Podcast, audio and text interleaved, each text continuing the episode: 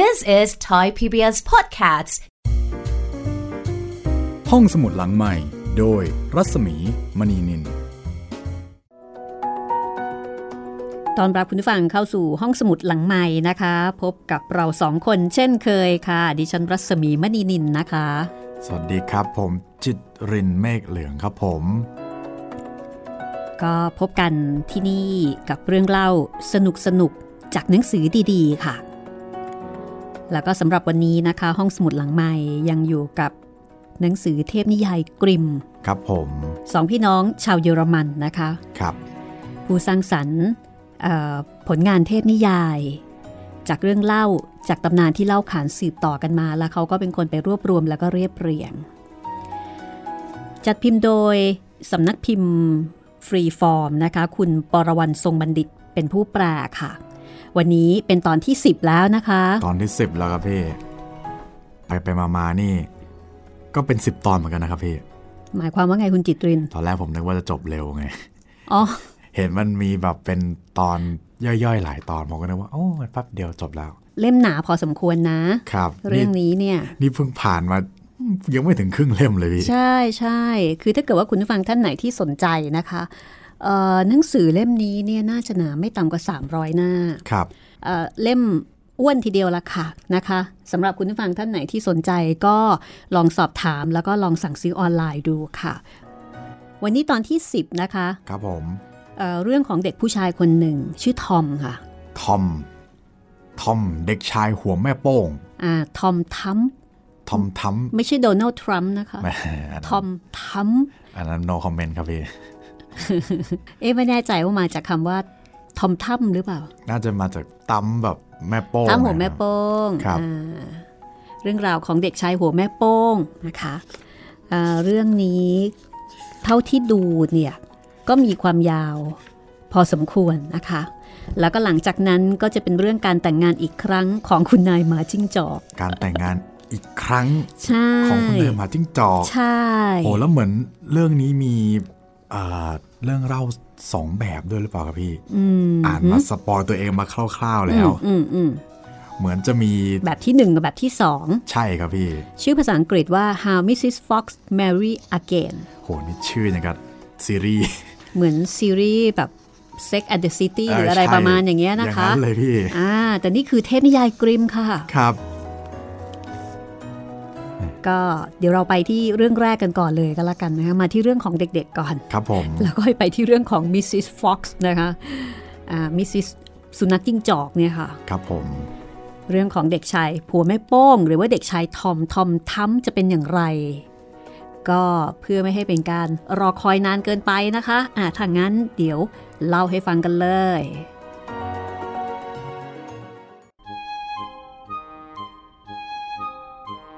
การละครั้งหนึ่ง ยังมีหนุ่มบ้านนอกที่ยากจน ยากจนมากนะคะ เขามักจะนั่งอยู่ข้างเตาผิง เพื่อคอยเขี่ยไฟ ในขณะที่ภรรยาของเขานั่งทำงานอยู่ที่เครื่องปั่นได้ และเขาก็มักจะพูดขึ้นว่า เฮ้ยทำไมการที่เราสองคนไม่มีลูกเนี่ย มันช่างทำให้ไร้ชีวิตชีวาเช่นนี้นาะ บ้านของเราช่างเงียบเหงา ไม่เหมือนบ้านคนอื่นเลย ที่มีเสียงดังอึกกระทึก แล้วก็ร่าเริงกันตลอดเวลา ใช่จ้ะฮ่านี่ถ้าเรามีลูกกันสักคนหนึ่งตัวเล็กๆ เท่านิ้วโป้ง พวกเราจะมีความสุขกันขนาดไหนนะ เขาคงจะทำให้เรามีความสุข อย่างที่เราปรารถนาได้จริง ๆ สรุปก็คือทั้งคู่เนี่ยอยากมีลูก อยากมีลูกใจจะขาด ไม่นานหลังจากนั้น หญิงสาวก็ให้กำเนิดเด็กคนหนึ่งที่มีแขนขาครบสมบูรณ์ แต่ทว่า เด็กคนนี้มีขนาดตัวเท่ากับนิ้วโป้งเท่านั้นค่ะ พ่อแม่ของเขากล่าวว่า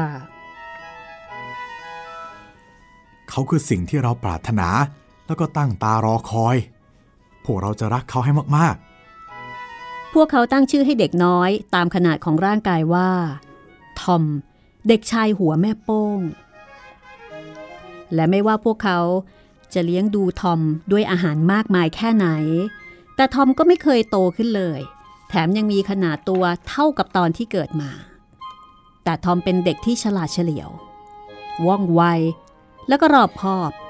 ทำอะไรก็ประสบความสำเร็จเสมอ วันหนึ่ง ในขณะที่พ่อของทอมกำลังจะเข้าไปตัดไม้ในป่า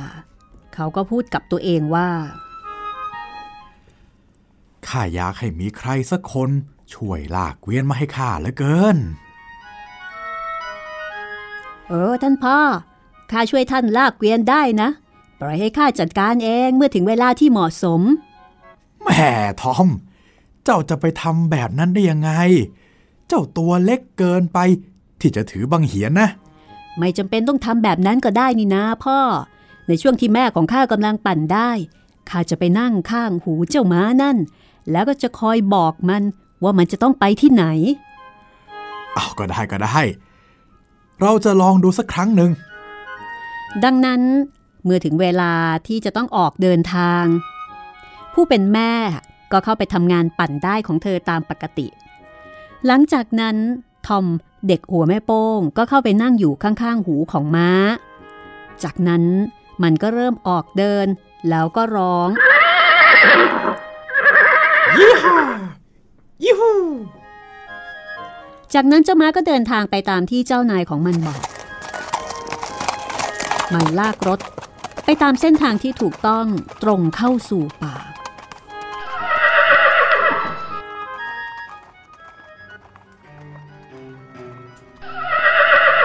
แต่ทว่า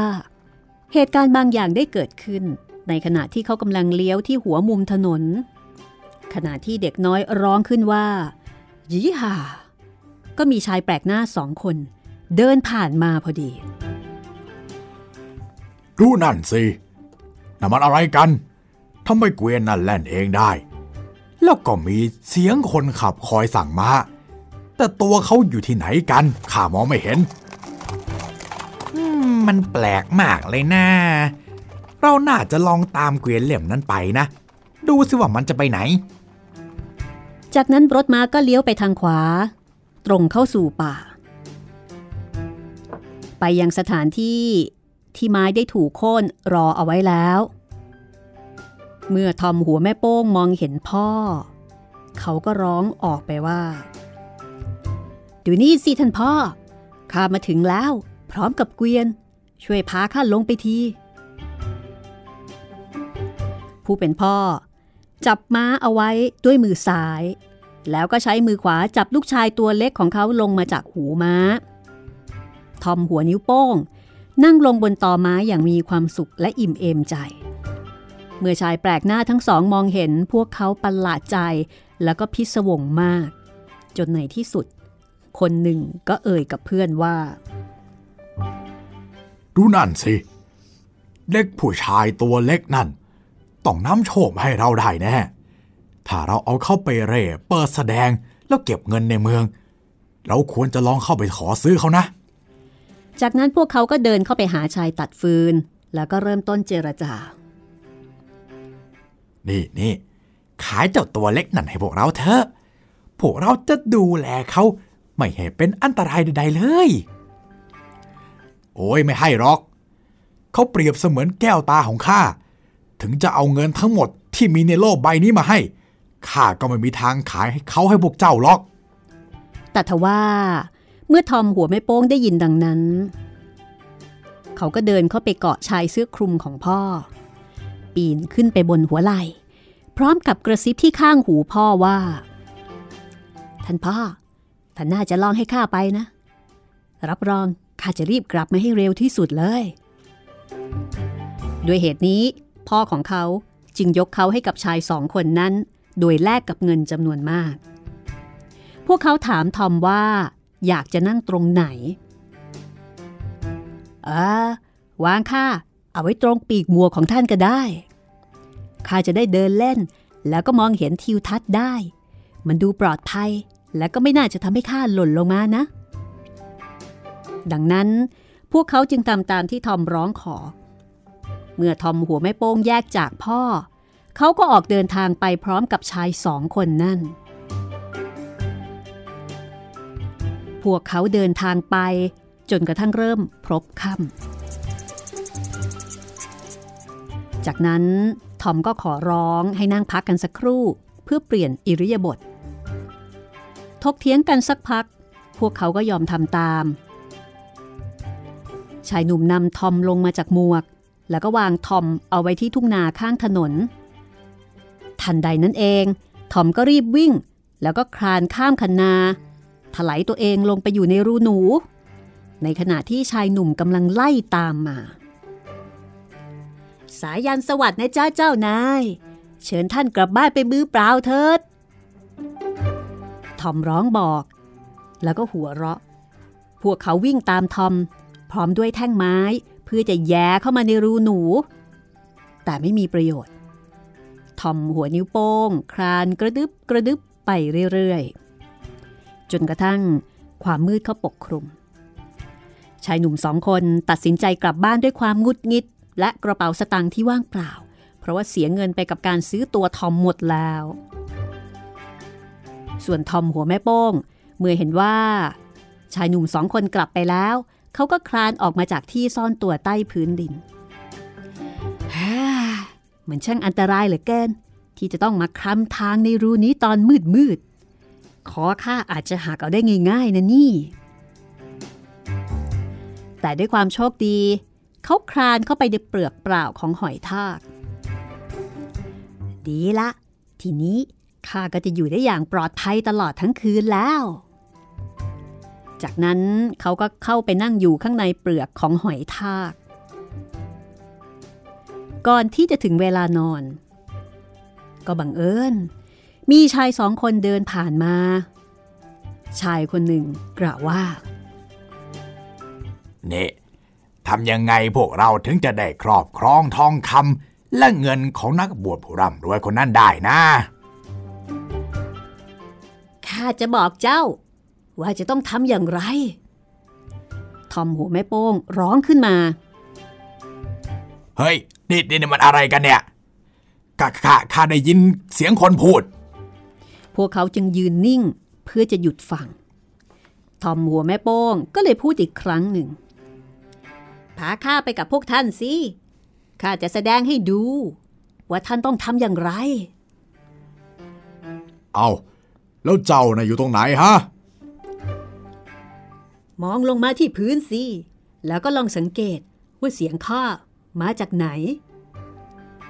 ในที่สุด ชายทั้งสองก็เจอทอม แล้วก็อุ้มเขาขึ้นมาแหม่เจ้าพูดน้อย เจ้าจะช่วยพวกเราได้อย่างไรกัน นี่ฟังนี่นะข้าสามารถจะค่อยๆคคลาน ผ่านช่องระหว่างลูกกรงเหล็ก ที่ห้องของนักบวช แล้วก็ขนเอาอะไรก็ได้ ที่ท่านอยากจะได้ออกมาแหม่เยี่ยมไปเลย พวกเราจะลองดูว่าเจ้าจะทำอะไรได้บ้าง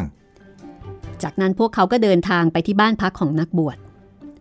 ทอมหัวแม่โป้งค่อยๆคคลานเข้าไปในห้อง แต่เมื่ออยู่ข้างในห้อง เขากลับร้องตะโกนอย่างสุดเสียงว่า เจ้าต้องการของทั้งหมดที่อยู่ในห้องนี้ใช่ไหม พวกหัวขโมยเริ่มกลัวเเฮ้ยนี่เจ้าเบาเสียงลงหน่อยได้ไหม เดี๋ยวก็มีใครตื่นมาได้ยินหรอก แต่ทอมหัวแม่โป้ง กลับทำท่าเหมือนไม่ได้ยินเสียงของพวกเขา แล้วร้องขึ้นมาอีกครั้งว่าจ้าอยากได้อะไรบ้างฮะ เราจะเอาของทั้งหมดในนี้เลยใช่ไหม ทันใดนั้นเอง แม่ครัวซึ่งนอนหลับอยู่ในห้องก็ได้ยิน แม่ครัวจึงลุกนั่งบนเตียงแล้วก็ตั้งใจฟัง ด้วยความที่หัวขโมยกลัวว่าจะโดนจับได้ จึงวิ่งหนีออกมาครึ่งทาง แต่พวกเขาก็พยายามรวบรวมความกล้า แล้วก็คิดว่า ทอมอาจจะเพียงแค่หยอกเย้าเล่นเท่านั้นเอง ก็เลยกลับเข้ามา แล้วก็กระซิบอย่างจริงจังว่าให้ทอมช่วยนำของบางอย่างออกมาให้ แต่ว่าทอมหัวแม่โป้งกลับร้องขึ้นด้วยเสียงอันดัง ได้เลย ข้าจะเอาทุกอย่างมาให้ท่าน เพียงแค่ท่านยื่นมือออกมาเท่านั้น คราวนี้เอง คนรับใช้ที่แอบฟังอยู่ ได้ยินเสียงของทอมอย่างชัดเจน จึงกระโดดออกมาจากเตียงนอน แล้วก็พุ่งไปเปิดประตู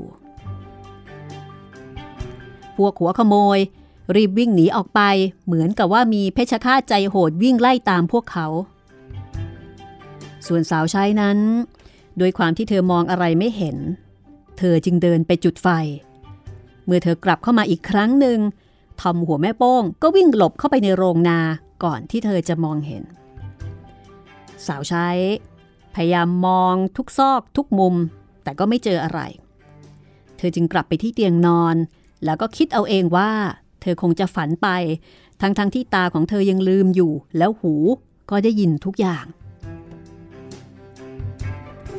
ตอนนี้ทอมหัวแม่โป้งกำลังคลานอยู่ระหว่างกองหญ้าแห้ง จนกระทั่งมาเจอมุมที่คิดว่าน่าจะนอนสบาย เขาหวังว่าจะได้หลบอยู่ในนั้น จนกว่าจะถึงตอนกลางวัน และจะได้กลับบ้านไปหาพ่อและแม่ของเขา แต่ว่ากลับมีบางอย่างเกิดขึ้นกับเขาอีกจนได้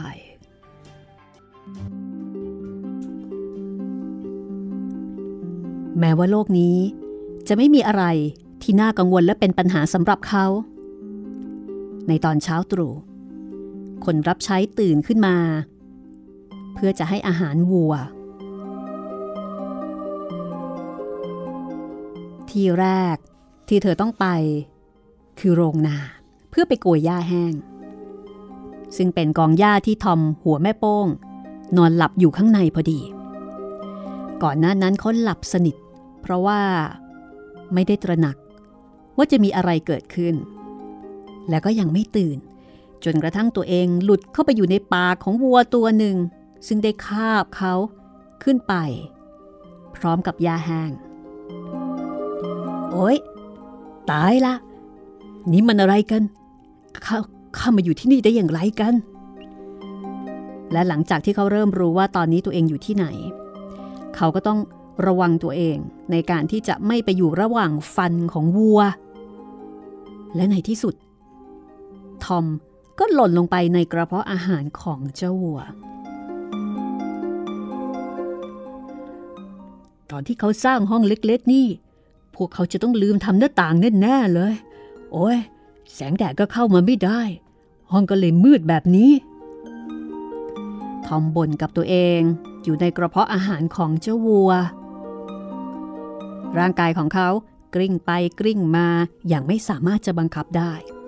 แต่ที่แย่ที่สุดก็คือหญ้าแห้งก้อนใหม่ ๆ ทยอยหล่นลงมาจนแทบไม่เหลือที่ให้ทอมยืน ในที่สุดเขาก็ร้องออกมาอย่างสุดเสียง ดังมากเท่าที่เขาจะทำได้ข้าไม่เอาหญ้าแห้งอีกแล้วข้าไม่อยากได้หญ้าแห้งอีกแล้ว คนรับใช้ซึ่งขณะนั้นกำลังนั่งรีดนมวัว ได้ยินเสียง แต่มองไม่เห็นว่ามีใคร แล้วก็เริ่มจำได้ ว่าเป็นเสียงเดียวกับที่เธอได้ยินเมื่อคืน จึงเริ่มหวาดกลัวจนตกลงมาจากมานั่ง แล้วก็ทำน้ำนมหกกระจาย จากนั้นเธอก็วิ่งอย่างสุดกำลัง กลับไปหาเจ้านาย แล้วก็ร้องตะโกน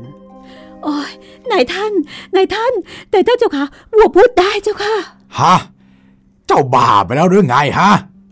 จริงเจ้าค่ะวัวพูดได้เจ้าค่ะ จากนั้น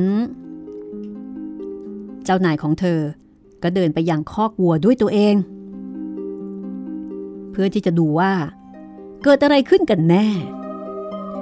ไม่นานหลังจากที่เขาก้าวขาเข้ามาข้างใน ทอมหัวแม่โป้งก็ร้องขึ้นมาอีกครั้งในกระเพาะวัว ข้าไม่เอาหญ้าแห้งแล้ว ข้าไม่อยากได้หญ้าแห้งแล้ว เมื่อได้ยินดังนั้น นักบวชรู้สึกหวาดกลัว เข้าใจว่ามีวิญญาณร้ายมาเข้าสิงวัว จึงสั่งให้นำแม่วัวตัวนั้นไปฆ่า เมื่อแม่วัวถูกฆ่า ส่วนที่เป็นกระเพาะอาหาร ซึ่งมีทอมหัวแม่โป้งอยู่ในนั้น ก็ถูกโยนทิ้งไว้ที่กองขยะ ทอมหัวนิ้วโป้ง ต้องพยายามอย่างหนักในการที่จะหาทางออกมาให้ได้ เขาทำช่องให้กว้าง พอที่หัวของเขาจะลอดผ่านออกมาได้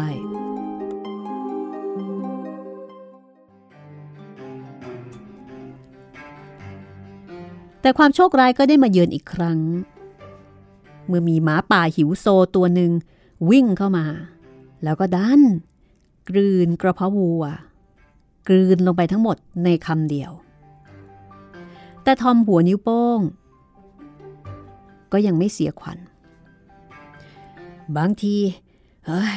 หมาป่าอาจจะยอมฟังเหตุผลบ้างก็ได้ จากนั้นเขาก็ร้องออกมาจากภายในตัวของหมาป่า ฉันหมาป่าที่รัก ข้าบอกเจ้าได้นะ ว่าเจ้าจะหาเนื้อราคาแพงกินได้ที่ไหน มันอยู่ไหนล่ะ มันอยู่ในบ้านหลังหนึ่ง แต่ว่าเจ้าจะต้องคลานเข้าไปผ่านทางท่อน้ำที่นั่นเจ้าจะพบขนมเค้กเนื้อรมควันแล้วก็น้ำซุปมากพอที่เจ้าจะกินจนอิ่มเลยละ จากนั้นเขาก็อธิบายเส้นทางไปบ้านพ่อของเขา ให้หมาจิ้งจอกฟัง โดยไม่ต้องให้บอกเป็นครั้งที่สองหมาป่ายัดตัวเองผ่านเข้าไปในท่อน้ำในช่วงกลางคืน แล้วก็รีบเข้าไปในห้องเก็บของ แล้วก็กินทุกอย่างอย่างที่มันอยากทำจนในที่สุด มือมันกินจนอิ่ม ก็คิดจะหนีกลับออกไป แต่เพราะว่ามันกินจนตัวขยายใหญ่ จึงหมดปัญญาในการที่จะคลานกลับเส้นทางเดิมที่มันคลานเข้ามา นี่จึงถึงเวลาที่ทอมหัวแม่โป้งจะเอาคืน โดยเขาเริ่มต้นทำเสียงเออะโวยวายข้างในตัวหมาป่า ร้องตะโกนด้วยเสียงอันดังที่สุดเท่าที่จะทำได้ นี่เงียบๆหน่อยได้ไหม เจ้ากำลังทำให้ชาวบ้านตื่นนะ คิดแบบนี้สิ เจ้าก็กินอิ่มแล้วใช่ไหม ตอนนี้ข้าก็เลยจะหาอะไรสนุกสนุกทำเล่นเท่านั้นเอง จากนั้นเขาก็เริ่มต้นทำเสียงดังอีกครั้งหนึ่ง จนในที่สุด พ่อและแม่ของเขาก็ตื่นขึ้น พ่อและแม่ของทอมหัวแม่โป้ง รีบวิ่งมายังประตูห้อง แล้วก็แอบดูผ่านรอยแตกเล็ก เมื่อพวกเขาเห็นว่ามีหมาป่าอยู่ภายใน จึงวิ่งกลับไปหยิบอาวุธชายหนุ่มหยิบขวาน ส่วนเมียคว้าเคียวเกี่ยวข้าวไว้ในมือ เจ้ามาหลบข้างหลังข้า หาว่าข้าฟันมันไปแล้วยังไม่ตาย เจ้าค่อยใช้เคียวเนี่ย ฟันมันอีกทีนะ ชายหนุ่มร้องบอกภรรยา เมื่อทอมหัวแม่โป้ง ได้ยินพ่อของเขาพูดเช่นนั้นก็เลยบอกว่าพ่อที่รักข้าอยู่ในตัวเจ้าหมาป่านี่ เมื่อได้ยินเช่นนี้ พ่อของเขาก็ร้องขึ้นด้วยความดีใจ โอ้ขอบคุณสวรรค์ ที่ทำให้เราได้เจอกับลูกรักของเราอีกครั้งหนึ่งแล้วก็หันไปบอกภรรยาของเขาให้เอาเคียวออกไปห่างๆ เพราะเกรงว่าจะเป็นอันตรายกับทอมหัวแม่โป้ง จากนั้นเขาก็เดินเข้าไปใกล้ ๆ เจ้าหมาป่า แล้วก็ฟันที่หัวของมัน จนหมาป่าล้มลงแล้วก็สิ้นใจ จากนั้นก็คว้ามีดแล้วก็กันไกลมาตัดที่ตัวหมาป่าเพื่อปลดปล่อยเด็กน้อยให้เป็นอิสระ โอ้ทอม รู้ไหมว่าพวกเราเนี่ยเป็นห่วงเจ้ามากแค่ไหน รู้สิจ้าพ่อ แต่ข้าก็ได้ไปผจญภัยในโลกกว้าง และข้าก็ดีใจมากที่ได้กลับมาสูดอากาศบริสุทธิ์อีกครั้งหนึ่ง เอาทอม แล้วที่ผ่านมาเจ้าไปไหนมาบ้างเนี่ยฮะ โอ้ข้าก็ได้เข้าไปอยู่ในรูหนู แล้วก็เปลือกหอยทาก กระเพาะวัวข้างในตัวหมาป่า แต่ตอนนี้ข้าคิดว่าข้าอยากจะอยู่บ้านมากที่สุดเลย โอ้ยพวกเราก็จะไม่ปล่อยให้เจ้าเนี่ย ไปที่ไหนอีกต่อไปแล้วลูกเอ้ย พ่อและแม่ของเขาร้องขึ้น พร้อมกับสวมกอดแล้วก็จุมพิษทอมหัวแม่โป้ง ลูกชายตัวน้อยของพวกเขา จากนั้นพวกเขาก็หาอาหาร ให้ทอมกิน แล้วก็เปลี่ยนชุดให้ใหม่ เพราะว่าชุดเก่าของทอมนั้นมันช่างมอมแมมเหลือเกิน จากการเดินทางและการผจญภัยของเขา พักสักครู่ เดี๋ยวกลับมาช่วงหน้าค่ะ ห้องสมุดหลังใหม่ โดยรัศมีมณีนิน This is Thai PBS Podcasts. ผ่านไปแล้วนะคะสำหรับเรื่องแรก ทอม เด็กชายหัวแม่โป้ง ถึงแม้ตัวจะเล็กแต่ว่าใช้ปฏิภาณไหวพริบในการเอาตัวรอดนะพี่ ใช้สติปัญญาครับใช่ไหมใช่ ไม่จำเป็นว่าคนเราจะต้องเออมีพละกำลังเท่านั้น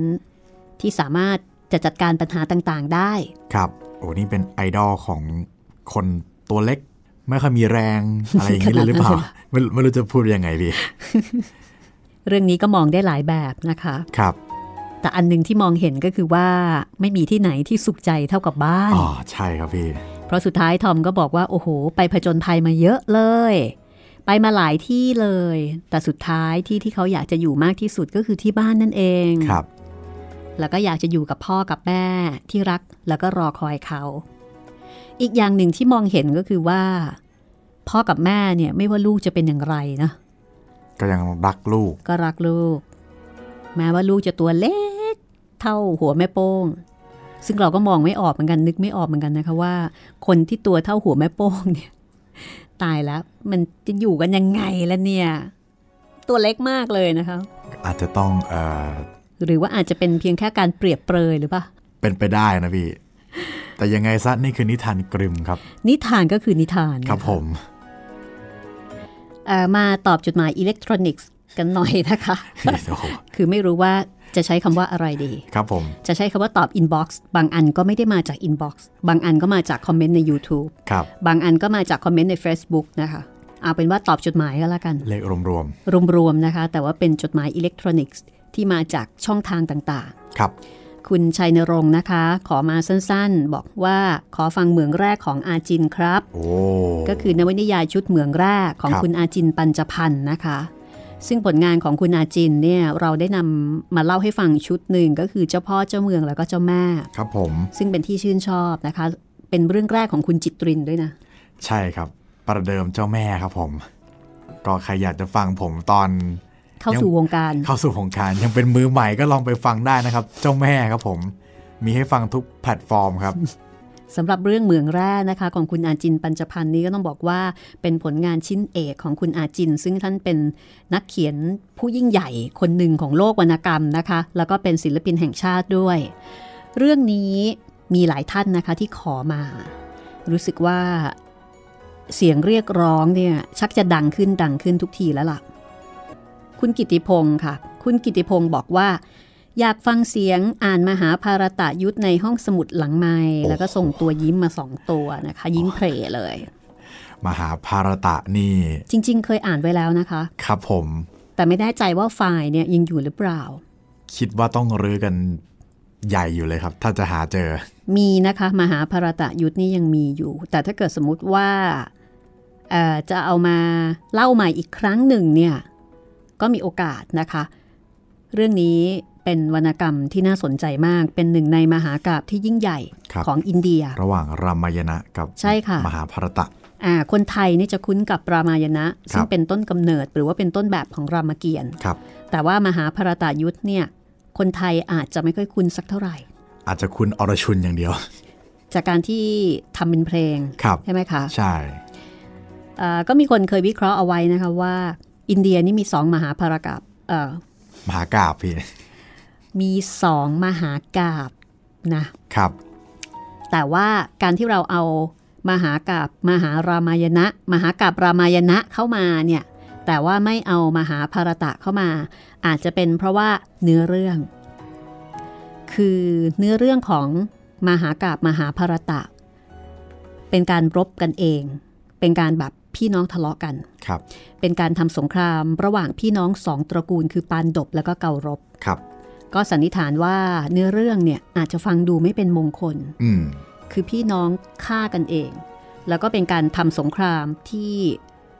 ทำลายล้างกันแบบ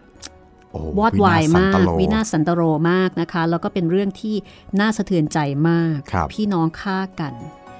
ด้วยเหตุนี้ค่ะ เราจึงนำ มหากาบรามายณะ ซึ่งเป็นต้นแบบของรามเกียรติ์ซึ่งพี่น้องรักกัน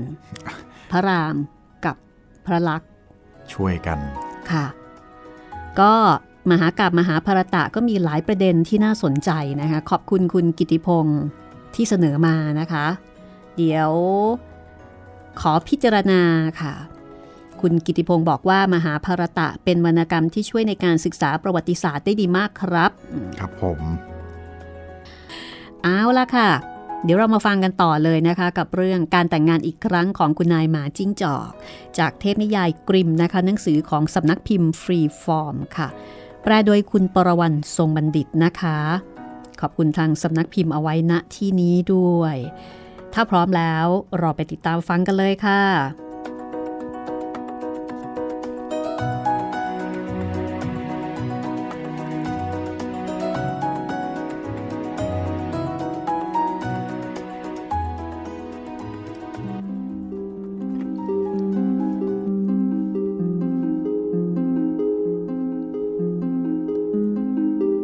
การละครั้งหนึ่ง ยังมีหมาจิ้งจอกเท่าก้าวหาง ต้องการจะพิสูจน์ความรักของภรรยาที่มีต่อเขา ด้วยการแกล้งตาย เขาลงไปนอนแผ่อยู่ที่ใต้เตียงเหมือนศพ ไม่ขยับขยื่นหลังจากนั้นเป็นต้นมา คุณนายหมาจิ้งจอก ก็เดินไปที่ห้องของเธอ แล้วก็ขังตัวเองอยู่หลังประตู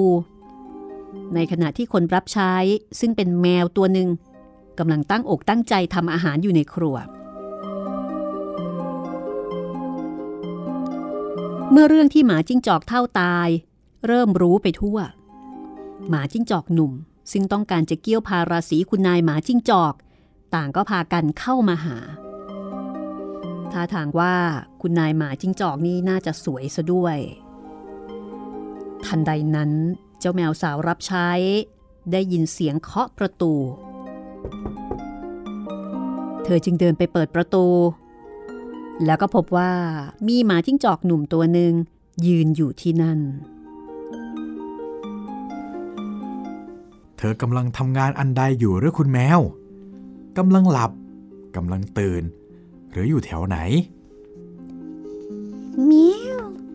ข้าไม่ได้หลับ ข้าตื่นอย่างเต็มที่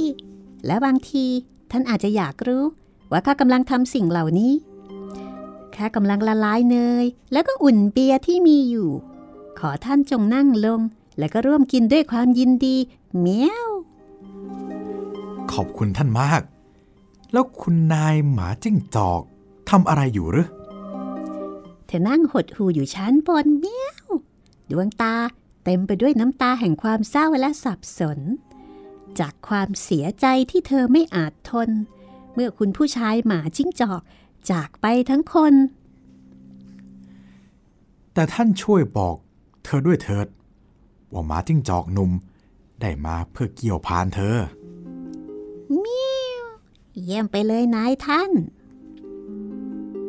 เมื่อแมวสาวร้องตอบแล้ว มันก็วิ่งตุ๊บตุ๊บตับตับขึ้นไปชั้นบน ไปเคาะประตูเสียงดัง คุณนายหมาจิ้งจอก ท่านอยู่ข้างในหรือไม่ ใช่แล้วแมวเหมียวข้าอยู่ข้างใน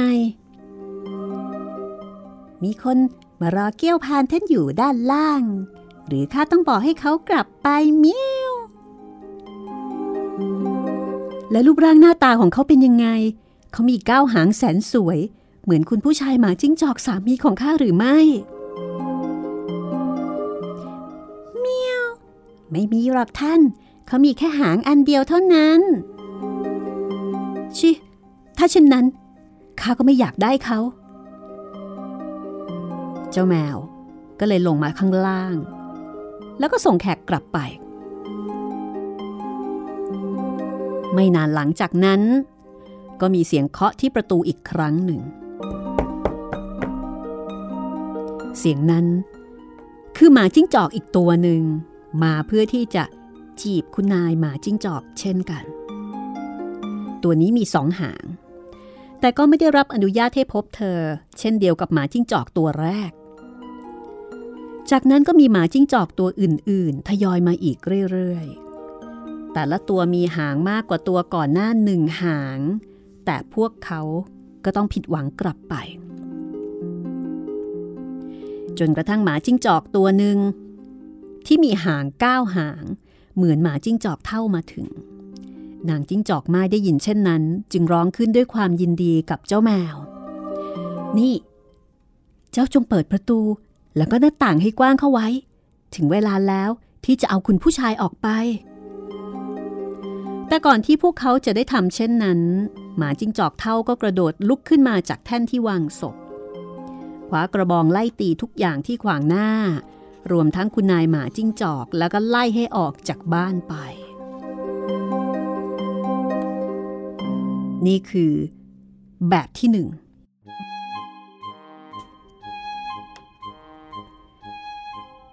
ลองมาฟังแบบที่สองกันบ้าง เมื่อหมาจิ้งจอกเท่าสิ้นใจ ก็มีหมาป่ามาที่บ้าน เพื่อเกี้ยวพาราสีคุณนายจิ้งจอก เมื่อมาถึงก็เคาะประตู เจ้าแมวสาวใช้ก็มาเปิดให้ เจ้าหมาป่าโค้งคำนับก่อนจะบอกว่า สวัสดีแม่แมวเหมียว ท่านช่างปราดเปรี้ยวว่องไว ตอนนี้ท่านอยู่ลำพังคนเดียวหรือไม่ แล้ววันนี้อาหารที่ท่านปรุงคืออะไรเมียว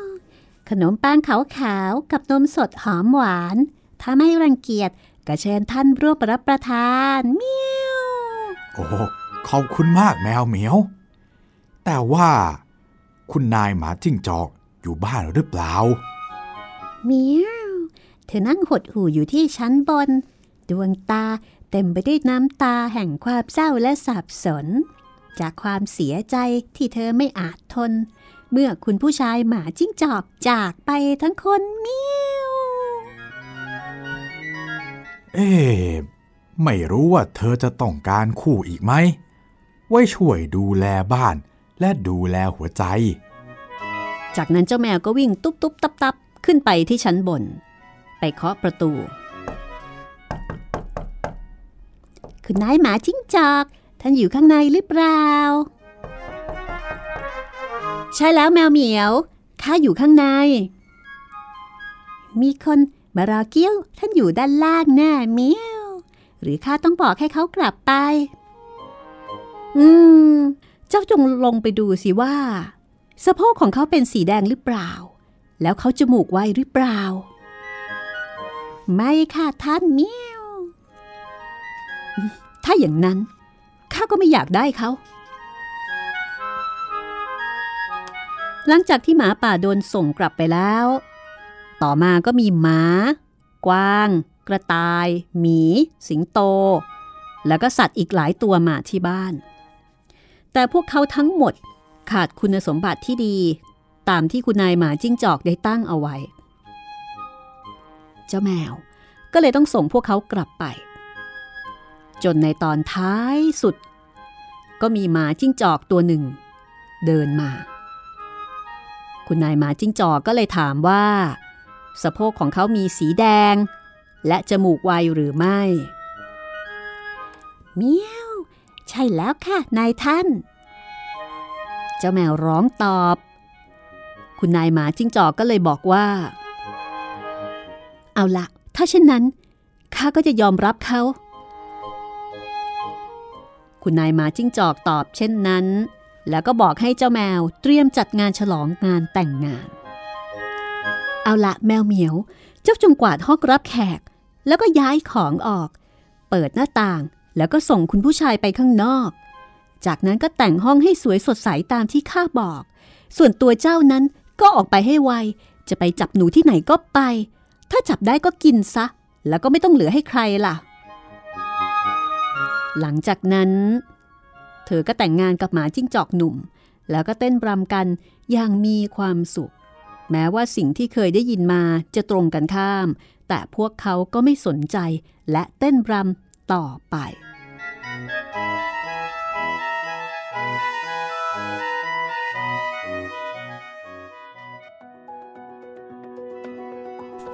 นี่คือเรื่องสองแบบนะคะ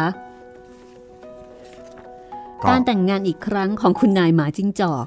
ก็เป็นการแต่งงานอีกครั้งทั้งสองแบบนะพี่อื มมีแบบ happy กับกับแบบไม่ happy ครับผม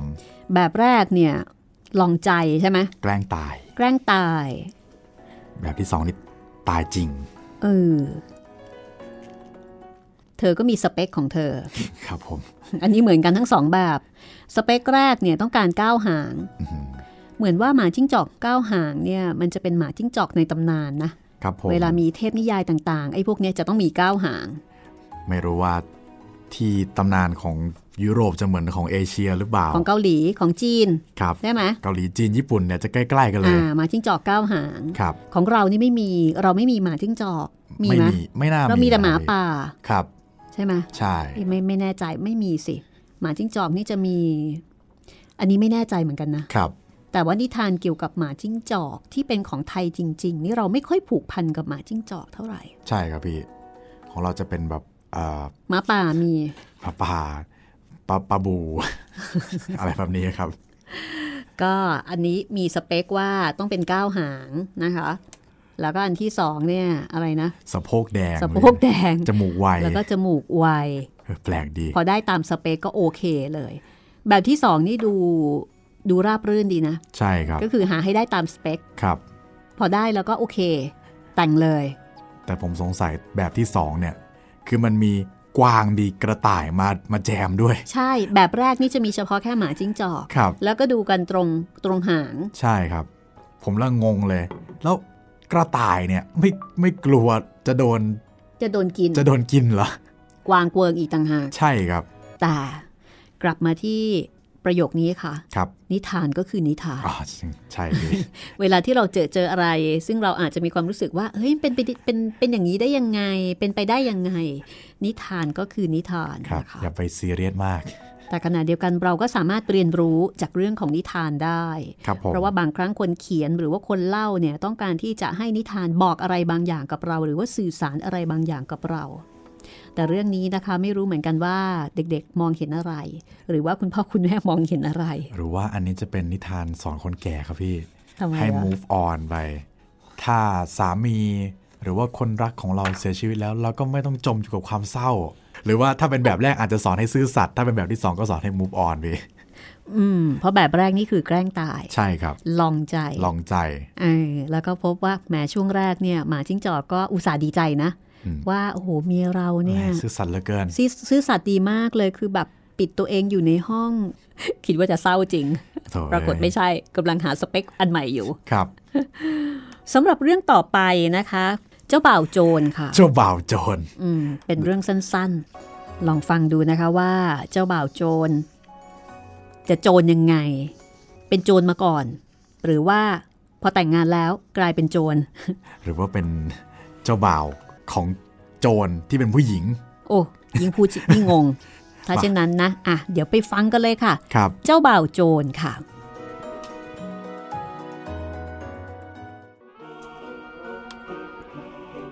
ครั้งหนึ่ง ยังมีเจ้าของโรงสี ซึ่งมีลูกสาวหน้าตาสะสวย เมื่อนางเติบโตขึ้น เขาก็เริ่มกังวล อยากให้ลูกสาวได้แต่งงานกับคนดีๆ ที่ดูแลเอาใจใส่เธอได้ เขาก็เลย เริ่มคิดกับตัวเองว่า ถ้าหากว่ามีชายหนุ่มที่มีลักษณะเหมาะสมมาสู่ขอเธอแล้วล่ะก็ ข้าก็จะยกเธอให้กับเขา ไม่นานหลังจากนั้นก็มีคนมาจีบเธอ แล้วก็ดูเหมือนว่าจะเป็นคนดีซะด้วย ด้วยความที่เขาเองมองไม่เห็นข้อเสียของชายหนุ่มผู้นั้น ก็เลยยินยอมยกลูกสาวให้ แต่ว่าหญิงสาวไม่ได้รักเขา เหมือนดังที่ผู้กำลังจะเป็นเจ้าสาว ควรจะรู้สึกกับว่าที่เจ้าบ่าวของตัวเอง เธอยังรู้สึกไม่ค่อยมั่นใจในตัวของคนที่เธอกำลังจะแต่งงานด้วย แม้ว่าเธอจะได้เจอเจอกับเขาหลายครั้งอยู่ แล้วก็ครุ่นคิดเรื่องของเขาอยู่ตลอดเวลา แต่เธอก็ยังรู้สึกเฉยเฉยวันหนึ่ง ชายหนุ่มได้พูดกับเธอว่า นี่เจ้ากำลังจะเป็นเจ้าสาวของข้า มีอะไรที่เจ้าเนี่ย คิดว่ายังไม่เคยเห็นได้ในตัวข้าอีกหรือไม่ข้ายังไม่รู้เลยว่าบ้านของท่านน่ะอยู่ที่ไหน บ้านของข้าอยู่ลึกเข้าไปในป่าน่ะ เธอจึงกล่าวขอโทษเขา แล้วก็บอกว่าเธอคงไม่สามารถจะไปบ้านของเขาถูก แต่ว่าที่เจ้าบ่าวบอกว่า นี่ เจ้าต้องไปเยี่ยมบ้านข้าในวันอาทิตย์หน้า ข้าได้ชวนเพื่อนๆมารวมตัวกันแล้ว ข้าจะโปรยขี้เท่าไว้ตามทางในป่า ข้าแน่ใจว่าเจ้าจะต้องหาทางไปบ้านข้าได้แน่ เมื่อถึงวันอาทิตย์ หญิงสาวก็เริ่มออกเดินทาง เธอไม่ค่อยสบายใจ โดยไม่รู้สาเหตุที่แท้จริง เธอเอาเมล็ดถั่วลิสงและก็ถั่วแขกใส่มาเต็มกระเป๋าเสื้อทั้งสองข้างด้วย เธอเห็นแล้วว่ามีเศษขี้เท่าโปรยปลายอยู่ตามทางเดินในป่า แต่ถึงกระนั้นในทุกๆ ย่างก้าวที่เธอเดิน เธอจะโปรยเมล็ดถั่วไว้ที่พื้นทีละนิด ซ้ายทีขวาที หลังจากเดินทางมาเกือบทั้งวัน เธอมาถึงใจกลางของป่าที่มืดมาก ที่นั่นมีบ้านหลังหนึ่งตั้งอยู่เพียงหลังเดียว ไม่มีชาวนาสักคนอยู่ในบริเวณนั้น เธอสัมผัสได้ถึงความหดหู่ และไม่คุ้นเคยเหมือนกับบ้านของเธอ เธอก้าวเดินเข้าไป แต่ไม่มีใครอยู่ในบ้านหลังนั้น มีแต่ความเงียบสงัดที่ครอบงำทันใดนั้นเอง ก็มีเสียงหนึ่ง ร้องดังขึ้นว่า หาหลังกลับไป หาหลังกลับไปเจ้าสาวคนสวย ในบ้านหลังนี้ ไม่มีใครรอคอย มีเพียงปีศาจร้ายที่ยังล่องลอย เจ้าสาวคนสวย จึงวิ่งเข้าห้องโน้นออกห้องนี้ไปทั่วบ้าน แต่มันก็ว่างเปล่า ไม่มีใครอยู่เลย ท้ายที่สุด เธอเดินไปถึงห้องใต้ดิน และที่นั่นมีหญิงชรานางหนึ่งกำลังนั่งหัวสั่นหัวครอนอยู่ ท่านบอกข้าหน่อยได้ไหม ว่าเจ้าบ่าวของข้าอาศัยอยู่ที่นี่หรือเปล่า โอ้เจ้าเด็กน้อยที่น่าสงสาร เจ้าไม่รู้เลยใช่ไหม ว่ากำลังเกิดเรื่องอะไรขึ้นกับเจ้า เจ้ากำลังอยู่ในบ้านของคนที่โหดร้ายมาก เจ้าคิดว่าเจ้าจะได้เป็นเจ้าสาว และกำลังจะแต่งงานในไม่ช้านี้ แต่คู่ของเจ้ากำลังคิดจะฆ่าเจ้าตังหากดูนี่สิข้ามีหม้อต้มน้ำขนาดใหญ่ ที่กำลังตั้งไฟอยู่ เมื่อพวกเขาจับตัวเจ้าได้ เขาก็จะหั่นเจ้าออกเป็นชิ้นๆอย่างไร้ความปราณี เพื่อจะต้มแล้วก็กินเจ้าซะ เพราะพวกเขา คือพวกที่กินเนื้อคนเป็นอาหาร เว้นแต่ว่าข้าสงสารเจ้า แล้วอยากจะช่วยให้เจ้ารอดตาย จากนั้น หญิงชราก็พาเธอไปซ่อนด้านหลังของถังไม้ขนาดใหญ่ ซึ่งสามารถ จะบังตัวเธอไว้ได้ จงอยู่นิ่ง ๆ เหมือนหนูตัวหนึ่ง อย่าขยับหรือหนีไปไหน พอถึงตอนกลางคืนที่จะพวกหัวขโมยหลับไปแล้ว พวกเราค่อยหนีกันออกไป ข้ารอโอกาสนี้มานานแสนนานแล้ว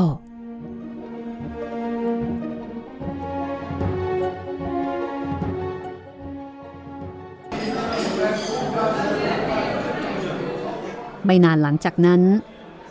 พวกคนใจร้ายก็เข้ามาในบ้าน แล้วก็พาหญิงสาวอีกคนมาด้วย ลากเธอเข้ามา พวกมันเมากันมาก จนไม่ได้ยินเสียงร้องและเสียงคร่ำครวญของเธอ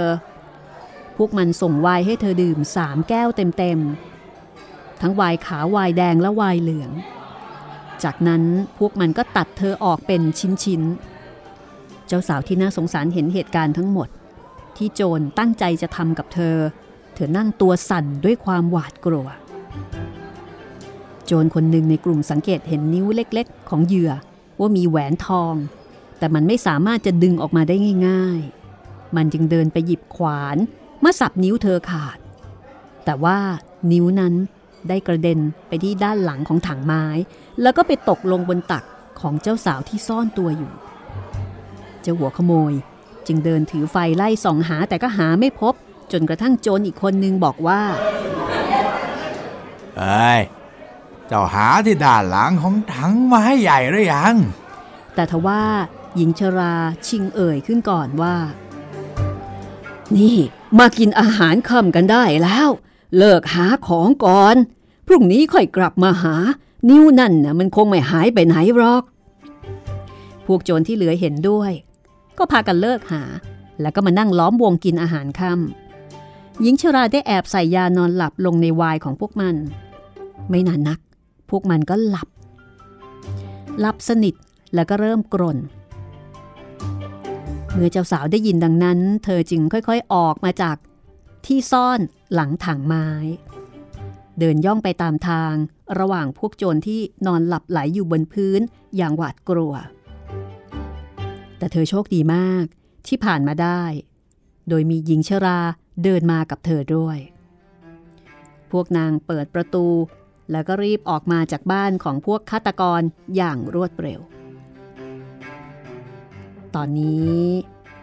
สายลมได้พัดพาเอาขี้เท่าบนทางเดิน หายไปจนหมดแล้ว แต่ทว่าเมล็ดถั่วลิสงและถั่วแขกกลับงอกขึ้นมา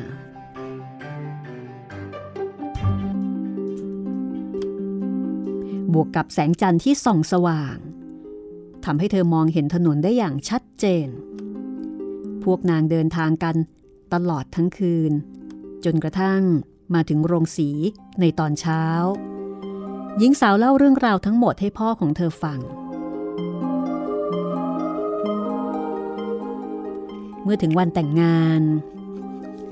เหล่าสหายและเพื่อนบ้าน ก็มารวมตัวกัน ตามที่เจ้าของโรงสีได้เชิญไว้ รวมทั้งการปรากฏตัวของเจ้าบ่าวด้วย เมื่อพวกเขานั่งลงบนโต๊ะ เพราะว่ามีธรรมเนียมว่าแต่ละคนจะต้องผลัดกันเล่าเรื่องคนละหนึ่งเรื่อง แต่ว่าเจ้าสาวกลับนิ่งเฉยไม่พูดอะไร จนในที่สุดเจ้าบ่าวก็ต้องบอกกับเธอว่า ตาเจ้าแล้วที่รัก เจ้าไม่มีเรื่องใดจะเล่าหรือ เล่าอะไรก็ได้ ให้พวกเราฟังหน่อยสิข้าจะเล่าความฝันของข้าให้ฟังแล้วกันข้าฝันว่าข้าได้เดินเข้าไปในป่าตามลำพังคนเดียว จนกระทั่งไปถึงบ้านหลังหนึ่งซึ่งไม่มีใครอยู่ แต่ที่กำแพงของบ้านมีนกตัวหนึ่งอยู่ในกรง แล้วมันก็ร้องขึ้นว่าหันหลังกลับไปหันหลังกลับไปเจ้าสาวคนสวย ในบ้านหลังนี้ ไม่มีใครรอคอย มีเพียงปีศาจร้ายที่ยังล่องลอย แล้วต่อมามันก็ร้องขึ้นอีกครั้ง ที่รักคะ ความฝันมันยังไม่จบ จากนั้นข้าก็เดินผ่านไปทุกห้อง แต่มันก็ว่างเปล่า ดูเดียวดายแล้วก็เศร้าหมอง จนในที่สุดข้าเดินลงไปยังห้องใต้ดิน ที่นั่นมีหญิงชราคนหนึ่งนั่งหัวสั่นอยู่ข้าถามนางว่า เจ้าบ่าวของข้า อยู่ที่นี่หรือไม่ แต่นางตอบกลับมาว่า โอ้ เจ้าเด็กน้อยผู้น่าสงสาร เจ้ากำลังเดินเข้ามาในบ้านของคนใจร้าย เจ้าบ่าวของเจ้าไม่ได้อยู่ที่นี่ แต่เมื่อเขากลับมา เขาจะฆ่าเจ้า แล้วก็ตัดเจ้าเป็นชิ้นๆ ต้ม แล้วก็กินเจ้า ที่รักคะ ความฝันยังไม่ได้จบเท่านี้นะคะ หญิงชราพาข้าไปซ่อนที่ด้านหลังของถังไม้ใหญ่ หลังจากที่ซ่อนตัวได้ไม่นาน วกโจรใจร้ายก็พากันกลับมา แล้วก็ลากเอาหญิงสาวคนหนึ่งมาด้วย พวกมันบังคับให้เธอดื่มไวน์ไปสามแก้ว ทั้งไวน์แดงไวน์ขาวและไวน์เหลือง ที่รักคะความฝันมันยังไม่จบแค่นั้น เพราะว่าหลังจากนั้น พวกมันก็ฆ่าเธอ แล้วก็หั่นเธอออกเป็นชิ้นๆ ที่รักคะความฝันของข้ายังไม่จบค่ะ มีโจรคนหนึ่งเห็นแหวนทองคำที่นิ้วของหญิงสาวคนนั้น มันดึงออกยากมาก เขาก็เลยเอาขวานมาสับนิ้วเธอขาด แต่นิ้วมันกระเด็นไปตกด้านหลังของถังไม้ใบใหญ่ แล้วก็ตกลงบนตักของข้าพอดี แล้วนี่ก็คือนิ้วที่มีแหวนนั้นค่ะ เมื่อเธอพูดจบ เธอก็เอานิ้วที่มีแหวนนั้นออกมาแสดงให้ทุกคนดู โจรซึ่งเป็นบุคคลที่อยู่ในเรื่องเล่านั้นถึงกับหน้าถอดสี กระเด้งตัว แล้วก็ทำท่าจะหนี แต่ว่าชาวบ้านก็ช่วยกันจับ จับได้แล้วก็ส่งตัวไปให้ผู้พิพากษาทำให้เขาและพวกโจรในกลุ่ม ถูกตัดสินประหารชีวิตจนหมดสิน้น จบเรียบร้อยนะคะ วันนี้ได้ถึง 3 เรื่องทีเดียวนะ ครับผม โอ้เราต้องรีบลาอย่างเร่งด่วนค่ะ สงสัยไม่ทันที่จะได้คุยกันละครับผม ก็เอาเป็นว่าทิ้งท้ายสั้น ๆนะคะ เจอกันในตอนต่อไปค่ะ ครับผม สวัสดีครับ สวัสดีค่ะ ห้องสมุดหลังใหม่ โดยรัศมีมณีนิน This is Thai PBS Podcasts.